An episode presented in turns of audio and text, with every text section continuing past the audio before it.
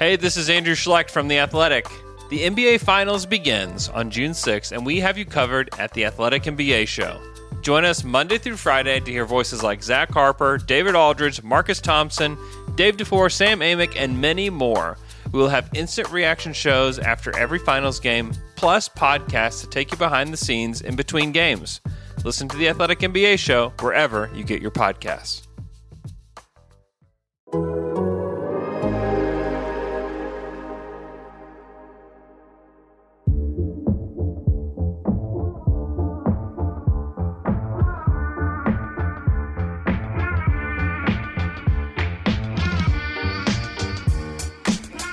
Welcome to Allocation Disorder. I am Sam Stayskull, joined as always by my friend and colleague Paul Tenorio. Paul, it's not quite as uh, exuberant, exciting, uh, happy of a show as it was after the last match against Iran on Tuesday night. We are coming to you after the U S's loss to the Netherlands three to one in the round of sixteen here in Qatar.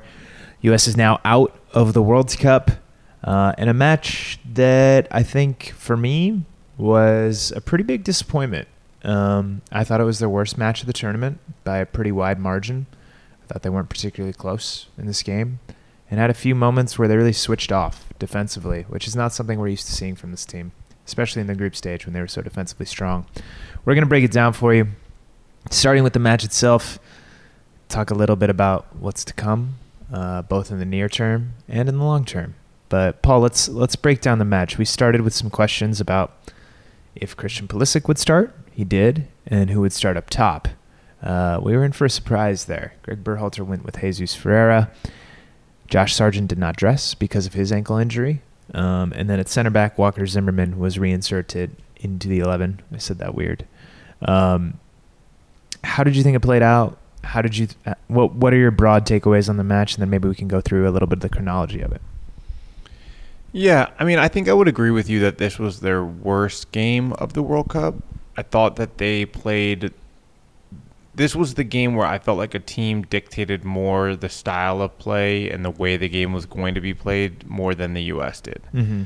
Like, I thought the U S had the majority of control against Wales. There were there were moments that I think Wales took the game over for, for spurts. Yeah. But I thought in this game... the. The Dutch were in, in control. Um, I felt U S was in control against England. I guess in the second half against Iran, yeah, you know, Iran was attacking like crazy. I would say, but I, but I would I say the moments that the U S was tied in the group stage, they didn't trail at all in the group stage. The moments that they were tied, they were mostly in control of the matches. When they were winning, the other team sometimes gained control. Yeah, and I, I just think that, um, you know, for me, It was, I think it was a little bit surprising in how they weren't able to kind of find spaces to, to do to do more, to be a little bit more effective. Now, I, I do think those opportunities existed again. Uh, we know, obviously, that Christian Pulisic had a big chance to score a goal less than three minutes into the game. Uh, that would have changed the game completely from the one we ended up watching, yeah. for, for obvious reasons. But... you know, considering the amount of space that Holland was giving the U S and the fact that, you know, in the in the mix zone after the game, Tim Ream said, we were prepared for that. Like, we were told that that was what was going to happen, that the center backs were going to have the ball, that we were going to have to carry it forward, that we were going to have to play those passes. So it wasn't like Holland, the Netherlands caught the U S off guard in that respect, yeah. which that surprised me because it seemed like they were caught off guard. But but Tim Ream said that that's literally what the players were prepared to play against. And so for, it didn't look like it. It, yeah. it just felt like in this match more than any other, there was a lack of execution, both, like you said, in the attacking end, which we've been used to to a certain degree, mm-hmm. but then in the defensive side. And that was the difference, is that yeah. in those key moments where the U S has been able to get away with their lack of efficiency in the final third because they were so good defensively, when you lose that focus defensively, that's the edge you're living on when you can't finish consistently. Yeah. It creates very thin margins. The U S lived on them in the group stage, and they, they were able to succeed. Tonight, they did not. Uh, and so you mentioned, Paul, the, the Pulisic chance in the third minute. Uh, seven minutes later, the U S got punished, and it was a fantastic goal. that the Netherlands scored. A really like a vintage Dutch move. Like, this is why people have fallen in love with Dutch soccer over the years. This is why it's so influential and why it's been so influential in the game at every level for decades. It, it's moves like these. Uh, it was a twenty-pass sequence, actually the longest passing sequence that ended in a goal in Holland's World Cup history, which is kind of remarkable. Totally remarkable, considering yeah, what, what you just said they, about and uh, what we all know of the history. Of they the swung it around the back. They did a really great job building up the left, um, and then breaking pressure, finding Memphis Depay, Davy Klaassen, back to Depay, up to Gakpo in space. And then they were off and running. Gakpo played it out to, to Dumfries, who who hit a brilliant cutback uh, to Depay, who had continued his run all the way from inside their own half. And first-time finish. Really good finish. But for as brilliant as it was of a goal, and it really was an excellent goal, uh, we saw something that we're not used to seeing from the U S on this play. And that, in particular, was, was Tyler Adams just not tracking Depay. Uh, Adams was so good in the group stage. So, so, so good defensively. Tracking everything. I thought he played within himself a little bit more than he sometimes does. Thought he was really disciplined. Um, thought he was the best player for the U S in the group stage. And it probably wasn't even that close. And and he just didn't he didn't stay with him and, and kind of lost track of him. And, and Depay, who's a great player, made him pay. Yeah, I think there was, you know, a couple people thought that maybe Adams thought that Yunus Musa was going to rotate over and cover for him there. But I think in general, you, you probably you can't just let a guy run by you like that no. in midfield in general. I think it was – look, I, I do think – and and I will want to watch this game back because I think you and I have gained a lot of perspective from taking a deep breath from what you're watching live in the stadium and rewatching it to see yeah. what you think. Especially when you're trying to write at times during the yeah, game. Yeah, of course. Yeah. I, I think – my impression was there were some moments in this game where you could see the heavy legs. You could mm-hmm. see the influence of, of the of these guys who have started every game in this World Cup, played yeah. a lot of the minutes. I thought done a could, ton of running. The U S has played an incredibly physically physical style here yeah, in Qatar. I mean, I think you saw it from Yunus Musa. I think you saw it with Tyler Adams. I think you saw it with Antonee Robinson. Dest. Uh, with Sergio Dest. Though, for me, I thought Sergio Dest also expended a lot of energy early in the game. Just, I think, excitement got to him of playing against a little bit. The Netherlands. I think it broke down his decision-making that has been so good in this tournament. I think probably helped him get there quicker in terms of, you know. Yeah, burned out a burning, little faster. Yeah, for yeah. sure. Yeah, no, um, I mean, there was a moment, it was probably in like the third minute, maybe not even, when you turned to me and you were like, Sam, Dest, like he missed. And I'm like, yeah, I'm already noting it. I'm already putting it in my game notes yeah, I think it, I mean, he, I think within the first, I, I don't know if it was first three minutes, but I think within the first ten minutes, there were three instances in which Dest could have played Tim Weah in space open on his right and opted to dribble instead. And that was just something that that's a, that's kind of who Dest is normally, but it's not the Dest that we've seen at the World Cup. We, we, we've seen a Dest who's been a really good decision maker, been very clean on the ball. And it's hard to blame him. I mean, he's he's yeah, young. It's an emotional game. He's for on a him. huge stage, and he wants. He's got a chip on his shoulder. He's going against the country of his preview, birth. Yeah, you know, and he wanted to make an impression. It wasn't the right decision. I think they both, you know, on all three of those instances, I thought that there were opportunities that could have really resulted from playing the pass. And in fact, one of the sequences that that happened again later in the game, Tim Weah ended up firing off a volley that forced a, a big save. Um, but I, I do, I, I think that the things were just off in this game. I, I think it was Weston McKennie who said it.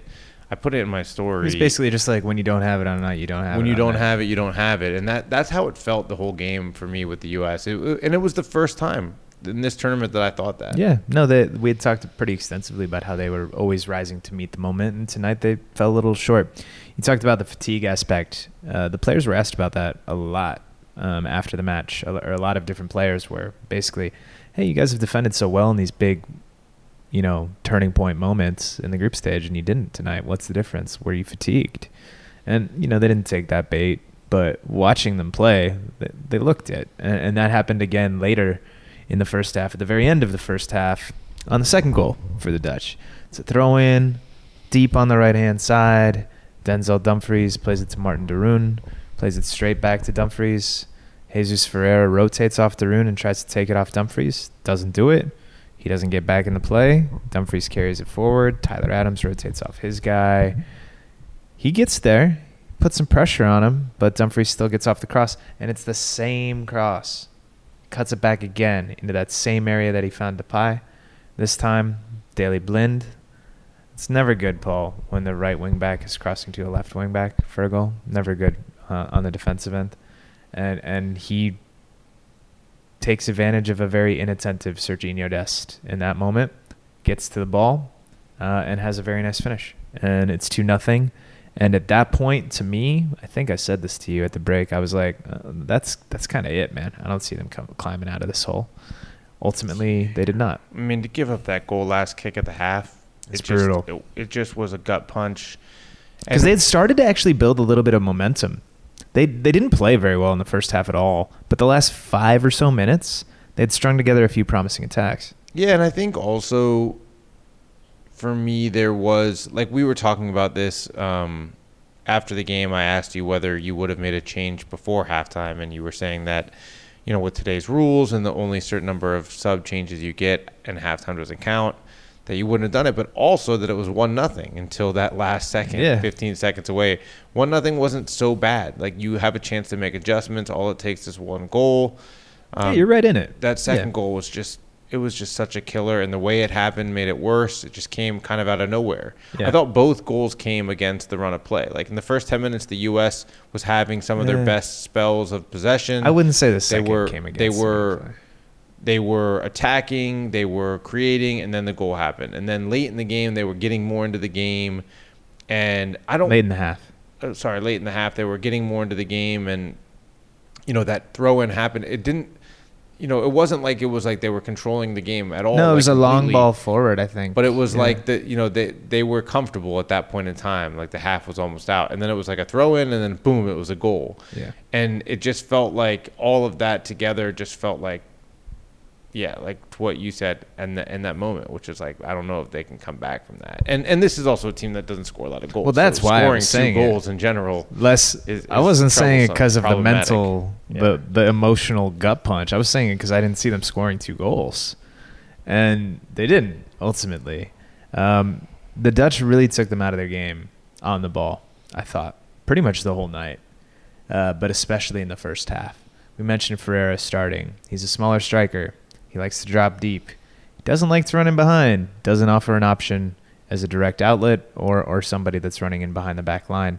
We know this. We saw it again tonight. So the Dutch, I thought, did a really good job. They played a three four one two formation like they have all tournament. The two forwards in the first half, Gakpo and Depay, stayed really wide. And they tried their best, and they succeeded to a degree, of preventing Tim Ream and Walker Zimmerman from playing the ball to Dest and Robinson, which is how the U S is really, they've done a lot of attacking through those two in this tournament. And so they kind of took them off their game in that way. They funneled play into the middle. They were man-marking the midfielders for the U S. And they said, all right, beat us beat us through your midfield. And the U S couldn't really do it. And uh, they weren't looking, the part that was driving me crazy, Paul, and I talked about this in the September window. I talked about it on this show before. But Ferreira's dropping deep, so he's not an option over the top. The Dutch lines were so compact. There was a ton of space behind. Tim Weah is super fast. Christian Pulisic's got decent speed too. Neither of them really looked to get behind that much. And the U S, when they did look to get behind, the U S largely ignored them until those last few minutes of the first half, and that was driving me absolutely nuts. I was like, play a direct ball. Even if it doesn't work, you're at least keeping them honest a little bit. Yeah, I mean, I think it, it's funny talking to Jesus Ferreira after the game. He was saying, like, yeah, I mean, we wrote about it too.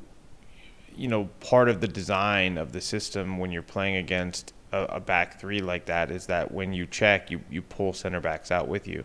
But because Holland was staying so compact and letting the U S center backs have the ball, when Jesus Ferreira was dropping to try to find the ball, the center backs weren't moving. They didn't need to. They were just staying there. Yeah. There was They didn't need the, to follow him. The space was covered. Yeah. And as a result, the, the the areas that they were looking to play those passes were gone. And and I think that actually led to some of the decisions that, that had me scratching my head from Tim Ream. You don't usually see him give the ball away in bad spots. He gave the ball away a few times, and it's because, one, I think it, he was dribbling to his right to try to break lines through through carrying the ball. And and when you're a left-footed player and you're yeah. dribbling in that direction, you get stuck a little bit on your foot. But the second thing was that he was trying to play these long line-breaking passes to the wingers and to the fullbacks that were pushing forward because he didn't have those options that he that he thought he was going to have. And, you know, the the Dutch read those passes and made those interceptions, and, and there were a couple of dangerous moments that came out of it. Yeah. But I, I, I think it speaks to just how organized they were, how much they knew exactly how the U S prefer to attack, the fact that the U S doesn't like to attack centrally, because they don't really have a number they're nine. Not good at they it. Don't have an option yeah. there. And when you look at the numbers, they were. Are, are we have a great um, team of data analysts with The Athletic U K who do a really good job of of writing about it and updating us during the game. Um, you know, as the things that they're seeing, and in two different games, they pulled the stats on where the majority of the attacks are coming from. And it was like, I think it was like something ridiculous, like, I don't know, less than twenty percent of the attacks were coming from the very, middle third very, of the field. Very, very wing heavy. Yeah, everything. And and that that's just how they've always, that's how they played through qualifying. They wanted to run through the fullbacks. It it was just, it became very evident today, you know, watching that game, just kind of how how much the focus was on taking out those lanes, taking out those options and trying to force the U S into one specific place. Well, this is this is why I've been saying for a long time that you can't play Ferreira, because he clogs that space and he doesn't offer an option high, and the U S become really compact and they become pretty easy to defend. And I think that's what we saw tonight, at least in the first half. Ferreira came out in the second. He came out at halftime. Gio Reyna came on, the enigma, Gio Reyna. He was inserted as a as a striker at halftime. Um, the U S came out. I thought they started the second half better. I think they generated a chance pretty early in the second. Uh, but again, it wasn't really free-flowing attacking movements. It was some moments in transition. There were some set pieces. There were things that they were doing better, but it, it never really felt like they were taking the reins of that match. Uh, Haji Wright eventually came in, in the, later on in the second half for Tim Weah. Uh, Gio Reyna then moved to the wing, and Haji Wright was involved in a couple of big plays. Um, another gift that the Netherlands gave, and the U S could not take advantage of in the seventy-fifth minute, a, a terrible, terrible back pass that, that basically played Haji Wright right in on goal, and Haji Wright took a really bad first touch and completely cut off his angle, wasn't able to score. I think a minute later or so, he did score on one of the weirdest goals I've ever seen live. Yeah, how do you describe what happened there? I don't know. He had his back leg trailing to try to reach for a ball that was behind him, and it cross his, in from the right wing. He made the run to the near post. Yeah, it hit his foot, and it popped up in the air over the goalkeeper and into the far post. It was very weird. It was like almost into the top corner. It was totally bizarre. I laughed for, I think, a solid minute when it happened. It was just, I don't know. If you're listening to this podcast, you saw it, but that goal, I've never seen anything like it, and I doubt I will ever see anything like it again. It was totally bizarre.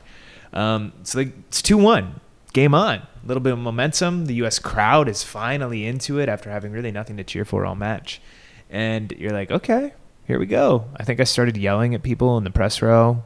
Um, we had like seven people there from The Athletic, which was kind of cool. Um, but, and then Holland comes down just a few minutes later and gets a dagger on a third and another one, Paul. They just totally fell asleep. Totally fell asleep. Netherlands get the ball. They advance it down the left, eventually drop it back, play it back out wide to Daley Blind. He picks up his head. He has time.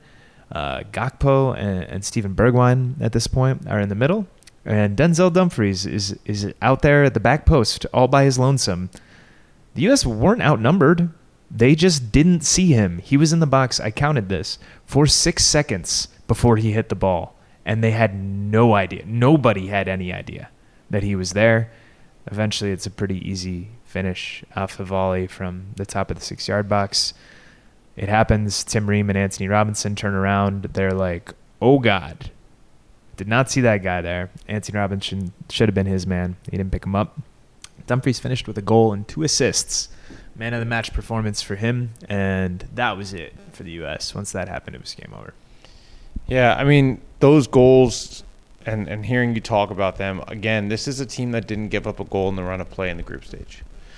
This is a team that was very good defensively for the most part through qualifying. Yeah. It was, it was their strength. It was their strength. It it was a very weird performance from this U S in terms of the, the types of breakdowns that happened in general. Missing guys running through midfield. You never would account on. You'd never. You just don't think that that happens against this team. Mm-hmm. Um, the losing runners at the far post. Like these are the yeah, things that they've been. It was elementary. It was basic yeah, stuff, man. It's just things that you you just you, we've seen this team handle. I mean, it's know? it's stuff that like.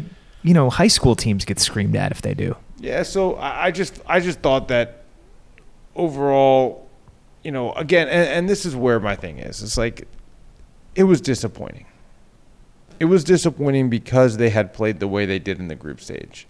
And so I tried to take that perspective as well.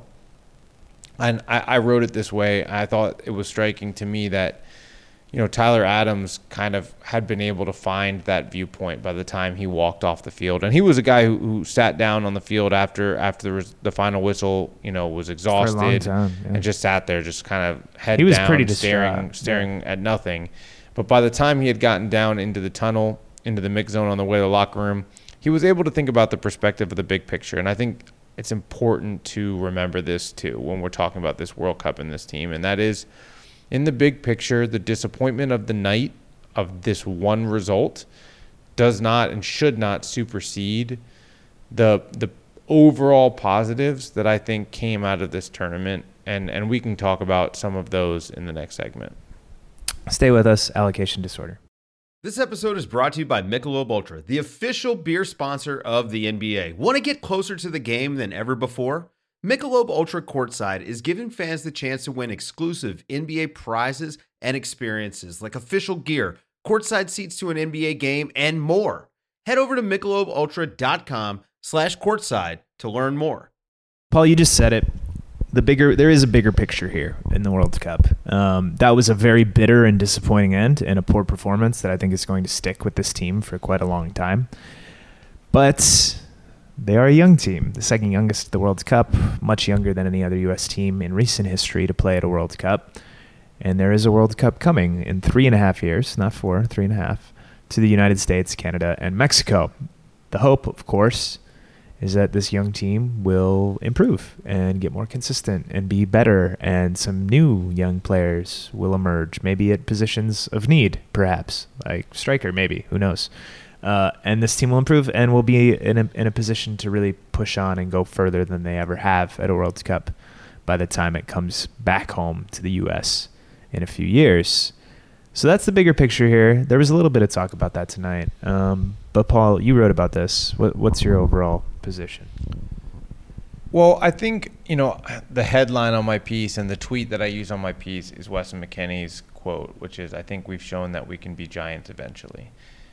And I don't agree with what Wes McKennie said. Me. Now, I agree with the bigger picture of what he said, which is that he felt like over the last few years, because of the way the last few years went, that the U S men didn't get their – not the recognition they deserve. Not – I mean, he said I respect. He, might have he said, said that, respect. But like respect, right? Like that, that – and I get where he's coming from. In some ways they don't. But like, well, he didn't play a role, and they didn't play a role. Most of these guys outside of Christian Pulisic didn't play a role in what happened in twenty eighteen. And we've talked about this ad nauseum, but like that's how this team is thought of in the country. Outside of our little niche, the people listening to this podcast and the people who have followed along our coverage – who have more nuanced opinions and who know the team a little bit better. Their their complaints are valid complaints. They're specific complaints. They're detailed complaints about things that matter and things that don't. But they're not the big picture stuff that that Weston McKennie's talking about here. So I'm I'm giving him a little bit of credit in that I understand that there's frustration with this idea that the U S men men's national team are terrible and horrible and awful. They're not. They're also not going to be Giants eventually based on this. No, now, they have a long way to go before. What I do there. think is when when I, you know, some of the early comments to me tweeting about this story, which I did just before the end of that first segment that we were recording, is saying, well, they haven't really progressed. They they got to the same place as twenty ten and twenty fourteen. That's true. They're more than two years younger by average age than the teams in twenty ten and twenty fourteen. And it would be even sig- more significant of a gap if Tim Ream wasn't in, in the starting lineup. Is that the whole team or just the eleven? Uh, the eleven. Really? I would have guessed more than that. Or maybe it's the whole team. Anyway. Yeah, maybe it's the whole team. The graphics in the story. Um, so look at you, the you keep talking. I'll I'll figure it out for you. But, you know, I think that makes for a significant difference between the twenty ten team and the twenty fourteen and this team. And so did Matt Turner. He kind of said, like, kind of shook his head and was kind of like, if you can't see the potential and, and kind of what makes it different, like, that's on you. That's not a, that's not an us problem. That's a you problem. That, for me, colors this tournament. This tournament was a chance for these players to compete under this spotlight in these moments in ways that they never have before, and I thought that they responded pretty darn well to those moments. For the most part, yeah. Until the knockouts, yeah. I thought that they showed that they can. They can go, like they did go toe-to-toe with England. Now, in my opinion... They also they also went toe-to-toe with Wales and Iran. But that's the World Cup. Yeah. I mean, Argentina, but it's, but it's Argentina in, lost to Saudi Arabia. No, but it's Argentina in, just beat Australia two to one, and it could have been two to two uh-huh. in the final seconds. It's just, it's just important to add that context. I, I think also, in my opinion, as I was going to say, there's a difference, in my opinion, between the giants of the sport and England. Yes. Like, I might be offending my colleagues from the U K in saying that, but I look at England differently than I do Brazil, than I do France. Argentina, than I do France, and... in this tournament, even Spain. I, when the draw happened, thought that there couldn't have been a better pot one matchup for the U S than England, other than Qatar, obviously, mm. for a reason. Yeah. So the reality is that there are, and, and the second section of my story kind of focused on this, there are some po- a lot of positives that come out of this tournament. That midfield trio doing what they did against England, and those are quality players they did against.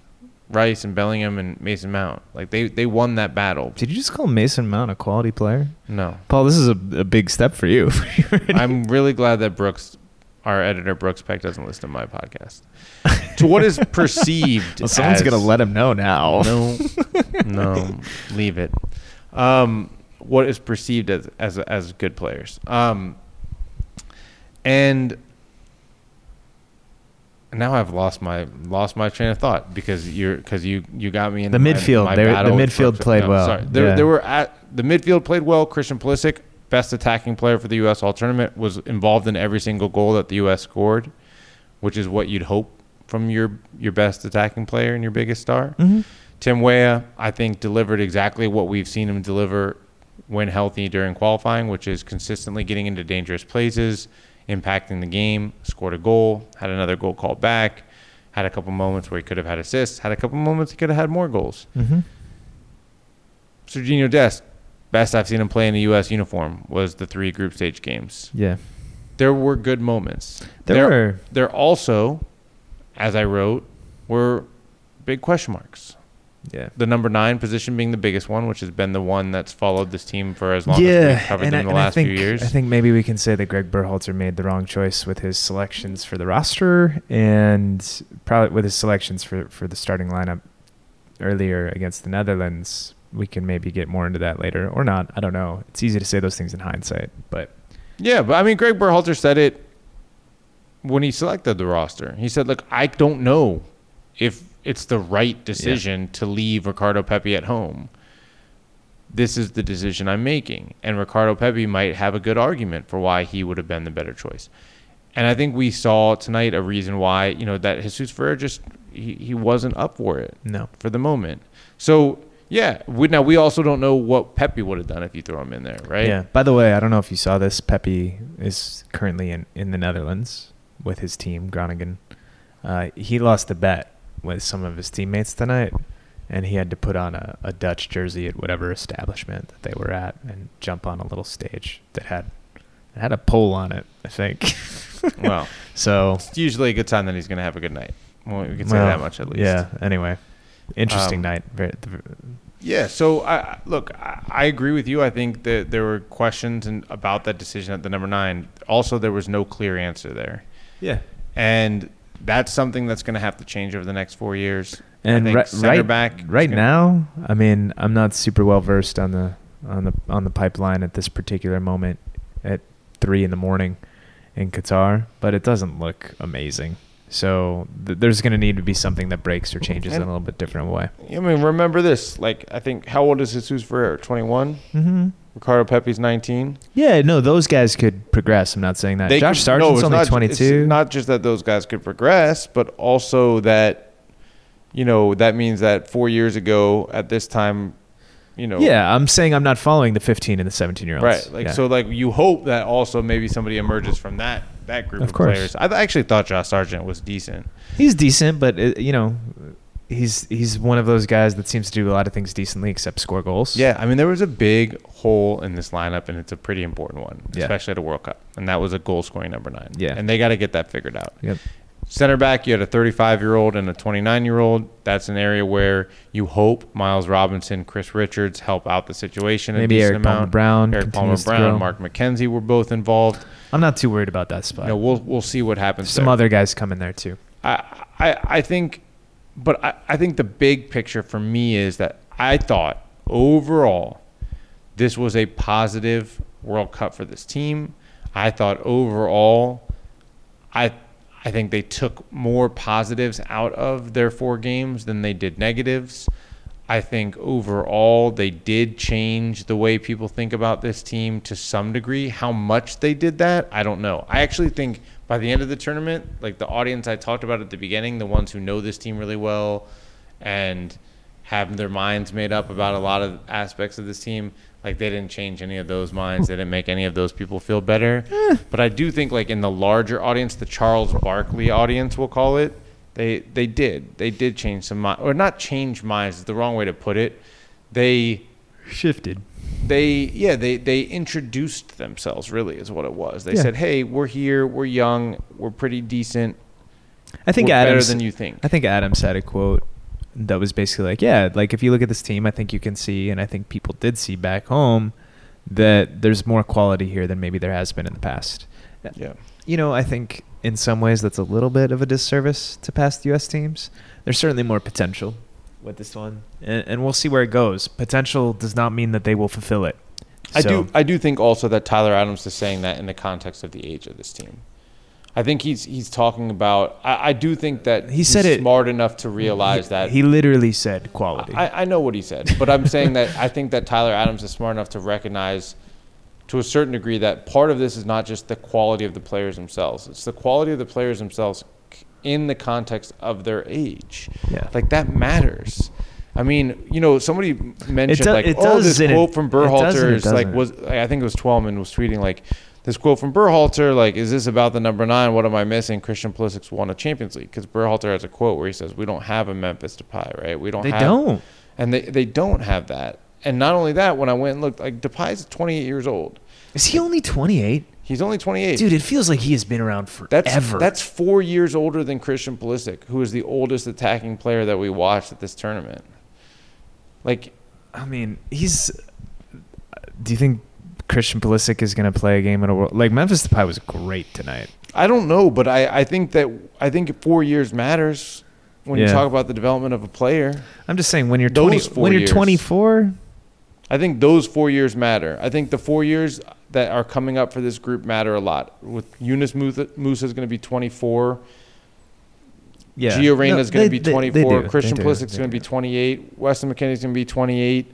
Tyler Adams is going to be twenty-seven, twenty-eight. Josh Sargent, twenty-six. I mean, these are guys that are, you know, we talk about this all the time. Like, they're going to be entering their prime in four years. Now, middle of their prime. We'll, we'll, we'll get to this quote, I think, in more full context. But nothing's guaranteed. We've learned that going into this tournament with Miles Robinson, Chris Richards, injuries can happen. But that's still set, you know, that idea that this whole group is going to be in that portion yeah, I mean, of their careers. We'll see, though. Like, that's my point here, is that, like, we'll see, right? I think they showed in some ways when they're at their best that they compete compete with the best in the world. They also showed tonight in particular that they still have some pretty big weaknesses, and they still have a long way to go if they want to get to that level consistently. They're not there. And will they be there four years from now? I don't know. Maybe, maybe not. They have a lot of growth to do if they want to be. And it's going to require a lot of things to go right for a lot of different guys. So I think when you're projecting out, just keep that in mind. I'm not saying it's impossible. I'm not saying it won't happen. I'm just saying it's not automatic. Right. And that was the quote from Tim Ream. Nothing is guaranteed. You know, he said you have to approach every training session, every game like it's your last, because you don't know what you're going to get. Yeah. And I think that speaks it's it's true for this team. And, you know, as I wrote, like, you can't just expect that you're going to get better because you're supposed to. Yeah. Like, there has to actually still be improvement. I mean, how many guys over the years have made a made an appearance with the U S and we we thought big things for them are coming, and we never really heard from them again? It's happened a lot. Sure. I and think in this case, there's just... The, I'm not saying these guys are the, going away. The, I'm the just numbers saying. of of these guys, the number of guys that exist here, you'd, you'd think, like, the odds are in your favor that some of them will come through. Yeah, but. no, I think so too. But like like I said, they have a long way to go to become a top team. And, like, I think we knew that already, but it was hammered home tonight. Um, Paul, you said it's a positive overall World Cup. I would agree with you, because I've been a negative Nancy over here for the last couple of minutes. I think it was a really positive World Cup. I think they played well in the group stage. Better than I thought they would, to be totally honest. Um, I thought they did not play so well in the knockout round match, but I think a lot of that was due to fatigue. And when you play three really hard physical games in the group stage, and you try and play a physical style in the knockout round, which the U S should do, that's what that's what their strengths are. And I'm not saying Greg Berhalter should have rotated the team. He should not have. He did the right thing by starting all those guys repeatedly. He had to do it. And um, but they got gassed. And so winning the group comfortably, that's important. They weren't able to do that. Right? They had to qualify by the skin of their teeth. That's depth, right? That's quality. And and so, again, I'll keep repeating myself. There's a ways to go. I think there's a lot of reasons to be optimistic. I think that they showed a lot of what they're capable of. I think they changed minds at home, and I think they reminded people abroad that, hey, like, the U S is like a real country that we have to take seriously in soccer. You can't just push them around. You can't just look over them. And I think that's, honestly, I mean, correct me if I'm wrong here, I think we were there in twenty ten and twenty fourteen to an extent. The age is different, for sure.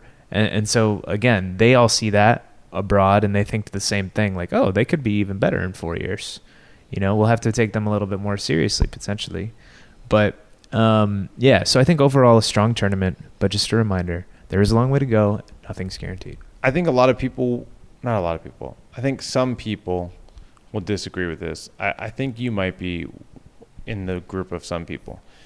What I found most interesting just being here and and hearing other people talk about the U S, specifically and especially coaches, managers that uh, of teams the U S was going to play, was like this notion that this U S team plays better soccer than past U S teams. That was the thing that stood out to me.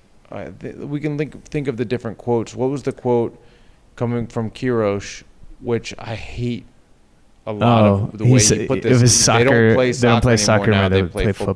football. Yeah, which is just like, it's the same sport. It's just a different word, man. um, I don't know if that's true or not. I think that there's been some yeah, decent soccer I think, played. I think by there's the U S incentive as well for opposing coaches to hype up the team sure, they're about to play. Sure. I think there was some Belichick effect, but I do think there's a genuine. I mean, I I I don't think it's a coincidence that the tactics blogs loved it and that the managers. No, the they opposing, played well, man. That the, that they the opposing well. managers loved it yeah. too. I think they they had. And maybe we'll go more into this in the, in the last segment, but I do think that the way they approached the group stage games, the way that they were set up for them, the way that they performed in them is like the this team right now at its best. And to your point, that's not good enough yet to be a contender.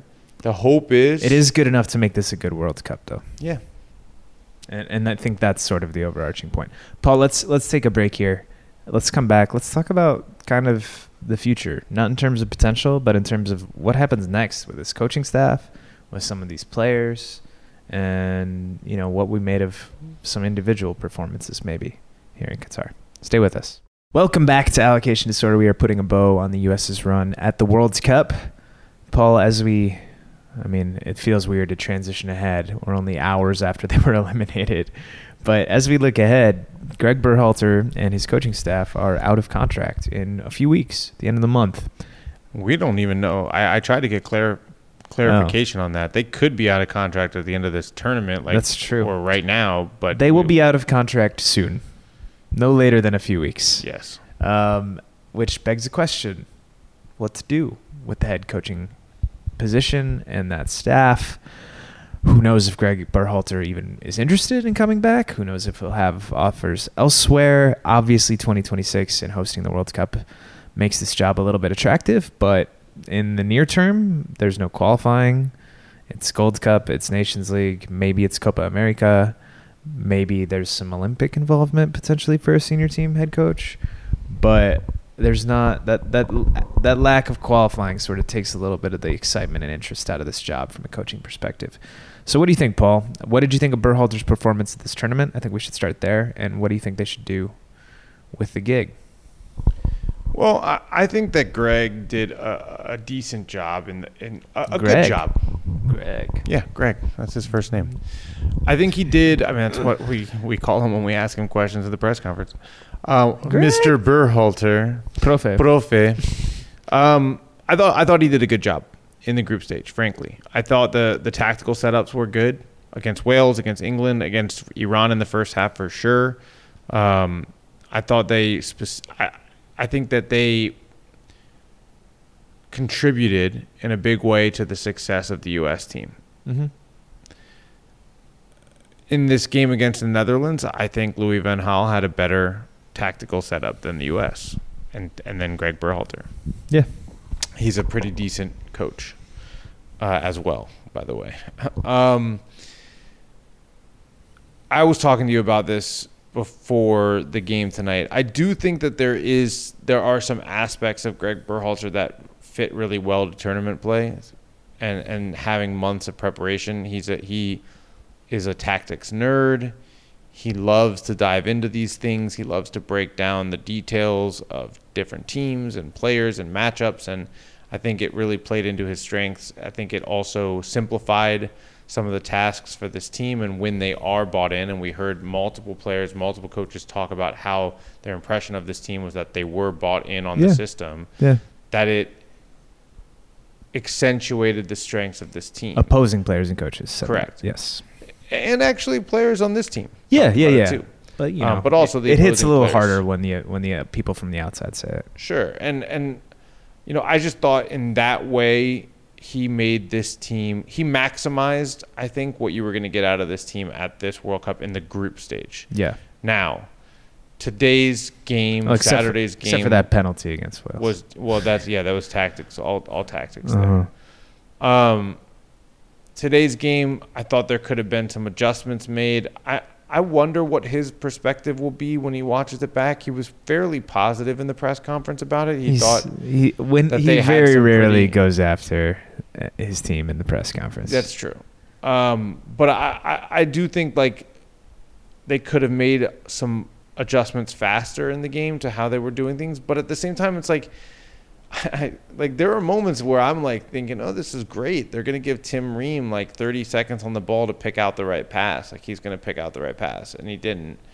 Um there wasn't really one that existed a lot of the time, honestly. Yeah, I just I don't I I think oh, if you are Look, three of the four games, he had the right tactical setup. It worked really, really well, exactly as designed, and it led to good results.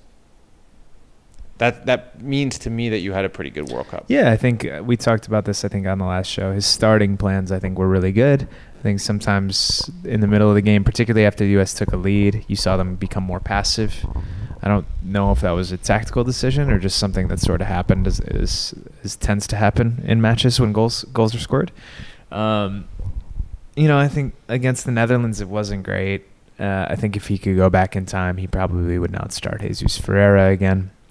Um, and, and that that played a big role. Uh, but I think a lot of it was just kind of tired legs, tired minds. And there's not a lot that he or anybody else could have done about that. Um, I think on the whole, group stage was good. Uh, knockout stage, not as good, but I don't really put this game on Berhalter. And I think he had a good tournament. And I think the U S played well. I thought they played cohesively. I thought they played with clear ideas. And, you know, I said it going into the tournament, Paul. If they get out of the group and make the round of sixteen and play a decently competitive game, then I think that should be viewed as acceptable to mildly successful. And that's where we are right now. Yeah. So if they had won against the Netherlands, that would have been, you know, amazing. That would have been a big success to reach the quarterfinals. Uh, but I think as is, it's a pretty solid tournament with a admittedly bitter end um, because they did not play well tonight. And, and that's gonna that's gonna stick with them, all of them. Um, in terms of what's next, I, I'm really curious. I don't know how it's going to shake out. Well, what do you think? Should Do you think Greg Berhalter should come back? And I guess I, I'm going to phrase this in two ways. Do you think U S soccer should want Greg Berhalter back? And then do you personally think that he that it would be the right thing for him to come back? So I feel a little less strongly about this than I did before the tournament, to be honest with you. Before the tournament, I would have said no. Both parties go your separate ways. I don't think it's really anything involved with how good of a coach he is, or I, I'm just not a huge believer in, in national team managers going for two cycles. Uh because I think the message gets stale. Greg is a pretty exacting guy, I would say. And when you're a pretty exacting guy, the message can get staler maybe a little bit faster. But I think there maybe is a path to keeping him and it working okay. And let me lay that out for you. I think it involves taking some time and space between the guys that were on this World Cup team and that were in camp a lot over the last fifteen, sixteen months. Or even longer than that if you go back to Nations League a year and a half ago. So basically give them off for most of twenty twenty-three. Bring the Olympic team to the Gold Cup next summer. Bring them to Nations League. Make it all about prepping them for their tournament because you're going to need to rely on some of those players come twenty twenty-six. And there isn't going to be qualifying to blood them. So you need to take this really seriously. Give the main guys the time off. Let them go back to their clubs. Let them rest and recuperate a little bit. And, and let them kind of take a mental breather. I think that would be really important. Let them come back refreshed for twenty twenty-four or late twenty-three and really push to get in that Copa America and take it seriously, like super duper seriously, more seriously than you take the Gold Cups. Like no rotation. Treat it like you treated this tournament. Like that would be a massive opportunity. I hope they can get into it. Um, because those are quality games in hostile environments, um, much different than what the U S is used to against big time, some of the biggest opponents in the world. So hopefully they can do that. We'll see. Um, I do think that would be a good path. And I think, you know, from the other side of it, Paul, it's like, well, do you really want this job before like twenty twenty-four, twenty twenty-five? twenty twenty-three isn't going to be a super fun time to be the U S national team coach. Um, So I think maybe doing it that way could maybe add a little energy. And I think maybe the senior team coach, like running the Olympic squad, could add to that too. And taking they've already qualified and taking them to the, to the Olympics in twenty twenty-four in Paris. But but what do you think? So that, that would be my path. I haven't even answered your question. That would be my path to how it should work. I, I don't know that they should do it though.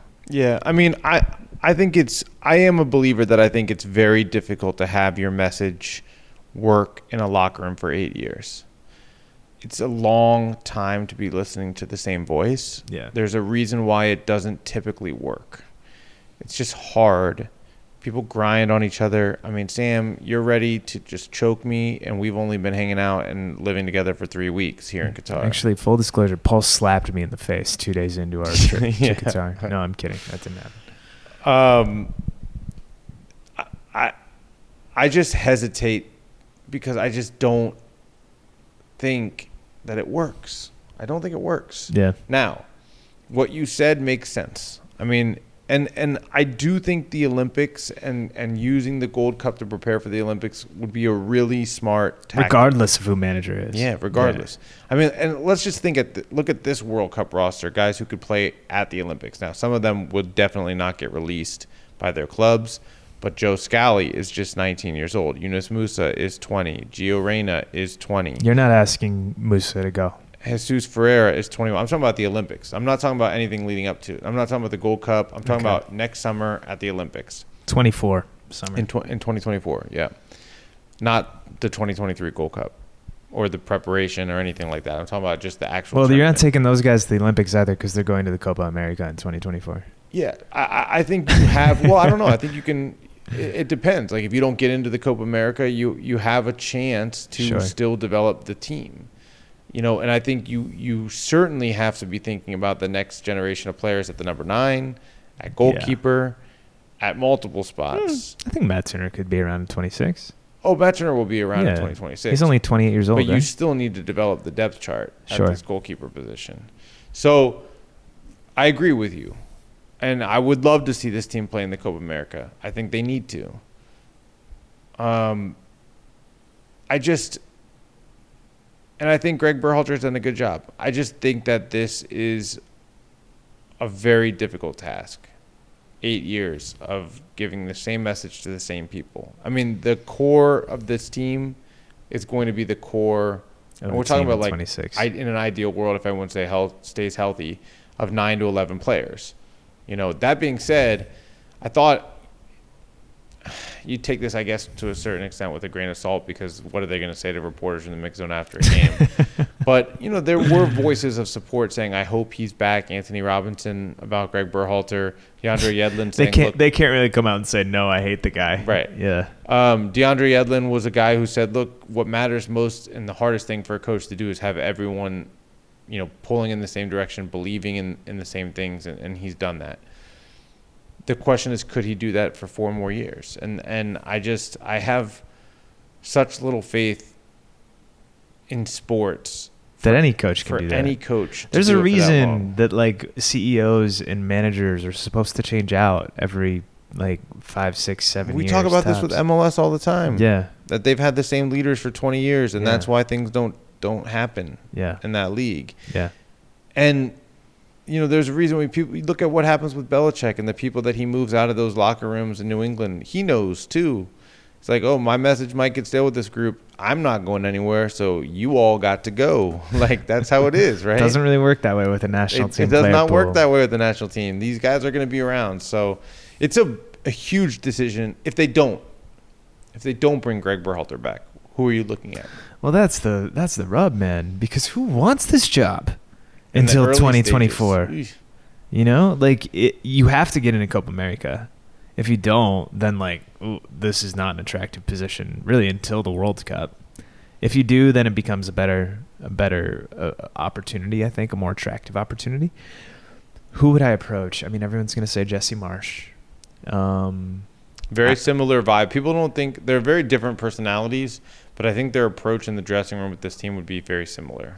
Yeah, in some ways. I think it would have a similar effect. How about that? As Yedlin said, people like to make fun of us when we talk about how we're a vibes team. Yeah. But like that we are we are that. And like and I think both Berhalter and Marsh are coaches that are like, I embrace the vibes. I have questions about how Marsh's style would work mm. on the international level. For sure. Um, that is you have to be so well drilled and you have to be so fit. Leeds plays with I don't want to say eleven Tyler Adams and Brendan Aaronsons because the other guys probably aren't quite at that level of endurance and, and crazy fitness, but they're close to it. And and you can't rely on that with the national team. You just can't. So I have questions about that. He's been very dogmatic in adhering to that approach at every stop that he's been at thus far at the club level since he was in New York. I mean, there's no better indication of that than what happened at Leipzig. Yes. And, and so would he adjust with the national team? Maybe. Maybe not. I have no idea. Uh, so that would be one that everyone would go for. But, Paul, I mean, you know who the big fish is out there. I think a lot of people do. There's been rumors over the years. I think he stated his interest at one point, but he also just signed a new contract. I'm referring to, of course, Pep Guardiola. Pep. Maybe you can have just like an interim manager for a couple of years, and then Pep can come in twenty twenty-four or something like that. Sound okay? Uh, sounds lovely. I, I joked with you that, you know, it'd be interesting just to watch Pep Guardiola deal with coaching the U S men's national team, considering the teams that he's coached over the, his career, from Barcelona to Bayern Munich to Manchester City. Yeah. But in addition to that, and he does have media responsibilities in those jobs, but when you're U S coach, the, things are just a little different. I don't think he'd be talking as much as Greg Berhalter does. No, I don't think so. I don't think he would agree to sit down for an interview with our narrative podcast in four years. Maybe not. Maybe, though. You know what? Maybe by the time, you know, time has passed, disorder, man. That, that thing will be remembered. We're we're, we're having a good month with the podcast, so thank you all yeah, for listening. Yeah, thanks everyone for listening. Yeah. And you can still go back and listen to the Narrative Podcast, see how much we got right, what we got wrong. I feel good about how what I said. I don't remember any of it, but I feel good about it. Yeah, I mean, it was a good podcast. I don't know. All right, all right so are you keeping Berhalter or no? You're in charge of U S soccer. What are you doing? I... do not think that you should have a, the same manager for two consecutive cycles. So is that a no? I mean, I think... Paul, it's a simple question. No, it's not a simple question. I think practically speaking, it's a no. But if you do your due diligence and you start to reach out to people that you're interested in as manager and they're not available, yeah. then I keep Greg Berhalter. Yeah, I think you have to kick the tires on some other guys, and if they turn you down... Like, I'm not moving on from Greg Berhalter to hire, like, Diego Alonso. You no. know what I mean? Or something like that. No. I think you have to weigh that yeah. in this uh, decision. You have to look at what the alternatives are. If you're Greg Berhalter, are you staying? I mean, that obviously depends on what the alternatives are as well. That, for me, is the big question because right now, if, if like, the tactical world is moving the way it seems to be moving about Greg Berhalter, this might be your best chance. To go get a big club job? Yeah. You know what would be a better chance to... get a big club job? Go into the World Cup semifinals in twenty twenty-six? Exactly. That would be a better chance. If um, I'm Greg Berhalter, I think you stay. I think you've built something that you think is really good, certainly something that we all think can be built on, that you can do more than what happened here in this tournament. They're, yeah. Theoretically, the team will be better in four years just from the growth of these players. And I think you you you think you've put all the work into doing this, right? Playing these young players through the qualifiers, yeah. whatever, and then to hand that team off would not be easy. So I, I do think if I was Greg Berhalter, I, I would try to stay into yeah. the, in this twenty twenty-six position. Is going to be an incredible opportunity for whoever does take this job. And if you're him, I, I would if you, unless you got a really really really good alternative out there, I might stick with that. That's, that's the thing is like if I'm U S soccer, if Pep Guardiola is available, it becomes a different conversation. If we're talking about Tata Martino, like is it worth is it worth the the change? It's like it's like when players change clubs during a World Cup year. You know, it's like, oh, this this could be better, but if it's not better, you're S O L. This is uh it's like the Pat Fitzgerald discussion. Kind that of. That'll be a reference. No one. No one. Yeah, we've taken our niche and we've we've yeah, narrowed, narrowed it down it. to like four. I think that's a sign, people. Paul, that, that maybe this is the end of the. The fact show. that I can't make up my mind about what Are I you want gonna to ask do me? is is a sign. I did ask you. I started off by asking, oh, yeah, you. and I didn't answer. But then I asked you, and you didn't answer, and then I asked you again. So now it's your turn to ask me again. Okay, Sam. Now that now that you've heard me not answer, do you have a different answer? No, I actually agree with you entirely. you you've maybe put some feelers out there about uh, alternatives, but if you can't find somebody that you really want that's better, then I think you run it back and roll the dice. I, I think we've given solid advice to the people who yeah. definitely do not listen to the, Ernie is, Stewart. You know, if I could rank the many people in the world who don't listen to this podcast, I feel like Ernie Stewart's near the top. What are you ranking them in order of? Likelihood to listen to the podcast? Or Yeah, yeah, yeah. okay. Um, you feel very confident that Ernie does not listen. Yeah, I'd be, I'd be surprised. Listen, we know some people at U S Soccer listen. Sure. Yeah, they just, you know, might not be in charge of the coaching search. Maybe their job, the only reason that they listen to this podcast is to write up small reports of the dumb stuff we say to hand out to the people who don't want to listen to this podcast. Yeah.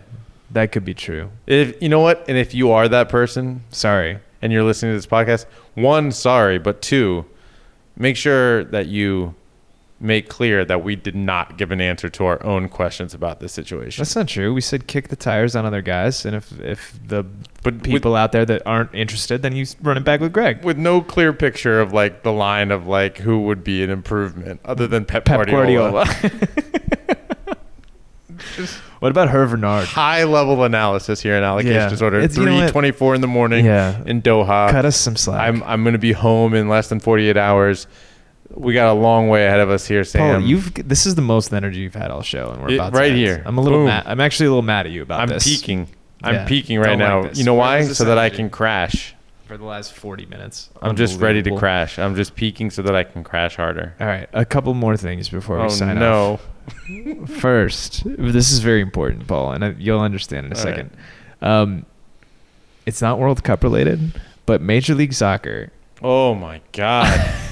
We'll talk about this a lot more at a later date. So much more. But the L A Galaxy got dinged for a roster rule violation on the Christian Pavone deal. It turned out that a free loan with a fifteen million dollars buy option wasn't a thing. Who what? Could have guessed? Anyway, um, so that's, you know, obviously in the wheelhouse for the two of us. Um, we'll talk about that later on. I know people have been DMing me about it. I just want to note. I just want to note that Chris Klein got like a half suspension. I'll slap it on the like, wrist. Oh, like you yeah. can continue making money as the president of a club in, in M L S, but just don't do the sporting duties. Which, even though you don't do that was not part duties, of his job description. Not really what he yeah. did before. So it's like a, a fake suspension. Suspension. But you know what? what? He also sits on the product strategy committee. Yeah. T B D. I do have a question out to Major League Soccer as to whether that counts as a sporting duty. You know, setting the sporting strategy for the entire league. Sporting duty. Spooty. Oh, boy. I don't okay? know. T- Are you to okay? be determined.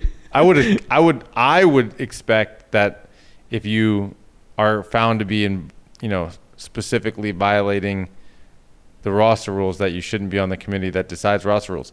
I would also dis- think that it's a pretty good sign that you should change the roster rules when the people who are sitting on the committee deciding the roster rules are like, you know what? These rules aren't that good. I'm going to break them. Yeah, that's a good call. All right. We'll talk about that more later. Um, until then, you know, this is our last episode from Qatar, Paul. Mm. Um, there's that's a little bit sad. Yeah. It's a little bittersweet. We're excited yeah. to go home and see our loved ones, of course. But, uh, yeah, it's been a really cool ride. So sincere thank you to everyone out there listening to this, to everyone out there who's been reading our content and subscribing to The Athletic and supporting us in, in any other way that you may be supporting us. We greatly appreciate you. I think I, I can probably speak for Paul, but, you know, um, you can also jump in here, buddy, if you want. When I say that, you know, this has been uh, the experience of our careers for sure. Uh, it's been an incredible ride, not just these last few weeks at the World Cup, but really throughout qualifying um, and, and over the course of the last year and a half. So thank you all for joining. Thank you for making it possible by subscribing to The Athletic and paying our money. Uh, and, and yeah, it's been really fun. Hopefully you've enjoyed the journey a tenth of much as much. It's late as we have um, because we've enjoyed it a lot. So well, thank you. Well, Sam, before we sign off, you know, I'm looking around our, our apartment here in Al Azizia. I don't think that's how you pronounce it. I think it is. I heard it on the metro today. I've been saying... It's not Azizia. Azizia? Is it Azizia? You said it weird. I, I was saying Al Azizia before. It's definitely but it's not Azizia that. Maybe is the right way. Yeah. I don't know. I'm exhausted. I love this neighborhood. I, I when we first moved here, I was like, I, I was like, I don't know. I thought, I thought I thought we were going to be in downtown Doha. I thought we were going to be in the Pearl. Maybe we were going to be like on a smaller island off of the island that the national team lived in with a much smaller, you know, uh, luxury hotel. Where's this going? Um, no, what what we ended up finding was like that we were in a really cool neighborhood that um, we really discovered some cool places. We ate some really good food. We have we had our go-to falafel joint. We had our yeah. shawarma joint. We had a really good Afghan lunch. Like seven different coffee shops that we got to know the people by, yeah. you know, some of them knew us by name. They know our orders. They know our orders. They all know our orders. And, um, and I just, I thought it was really cool. So, Sam, I, I was wondering for you, what's the like the one thing that you'll take away from this trip that you'll remember as our mm-hmm. as our sign off from Doha, like your favorite memory, whether it's a, a soccer memory, uh, memory with colleagues, a place we've been that, that yeah. really will stick with you. A few, I will say a few. Um, the Iran U S game will stick with me for a long, long, long, long, long time. Uh, the Mexico Poland game was a great time in terms of the overall atmosphere. I did not get to go to Mexico Argentina, which was very sad. Um, the Argentina Poland game I went to, I saw Poland a lot, which was unfortunate for me actually, but um, Argentina fans were insane, absolutely amazing. Um, so that was really cool. But number one, soccer, definitely Iran U S A. That was incredible. Um, off the soccer field, away from the sport, getting to know a lot of our athletic U K colleagues who are over here and who do great work um, has been really cool. Uh, and just, yeah, spending time with you and some of our other friends here, who, other journalists, other people in the media program. Uh, Michele Giannone, our boy, Giannone, um, and some of the folks that work for U S Soccer and do a great job. Um, yeah, that's been the best part. So, no doubt about that. From whether whether it was from the bar at the Mövenpick or, you know, the the falafel joint or whatever, anything in between. The Mövenpick, Jazz Up, Jazz Up. Shout out to Jazz Up, the Oasis uh, Media Media Lounge bar outside, um, and and Bubblicious brunch. Let's not forget that with our U K colleagues. It's been a fun trip. It has been really cool to get to know some of the people that we've read and worked with from afar with the U K team, people I've read for longer than, you know, just when we're colleagues at the at the Athletic. Um, really cool experience. And, and yeah, like like Sam said, thankful to everyone who's listened to this podcast. Um, even even when we are slurring our words and talking weird at five, five or six in the morning, seven in the morning, whatever times we were recording those podcasts, watching the sun come up together and making crazy Instagram reels right before we start that was recording. Before we recorded the last one. Yeah. Yeah.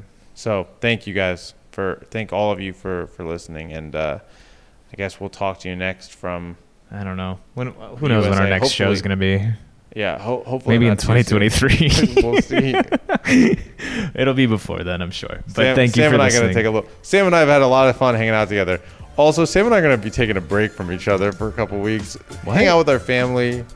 What? Our, our, not our. Sam has a dog. I don't have a dog. I've got, you know. All right, we got to end this. It's getting out of control. Thanks for listening, guys. We'll be back when we're back. Shout out to Lyle. Until then.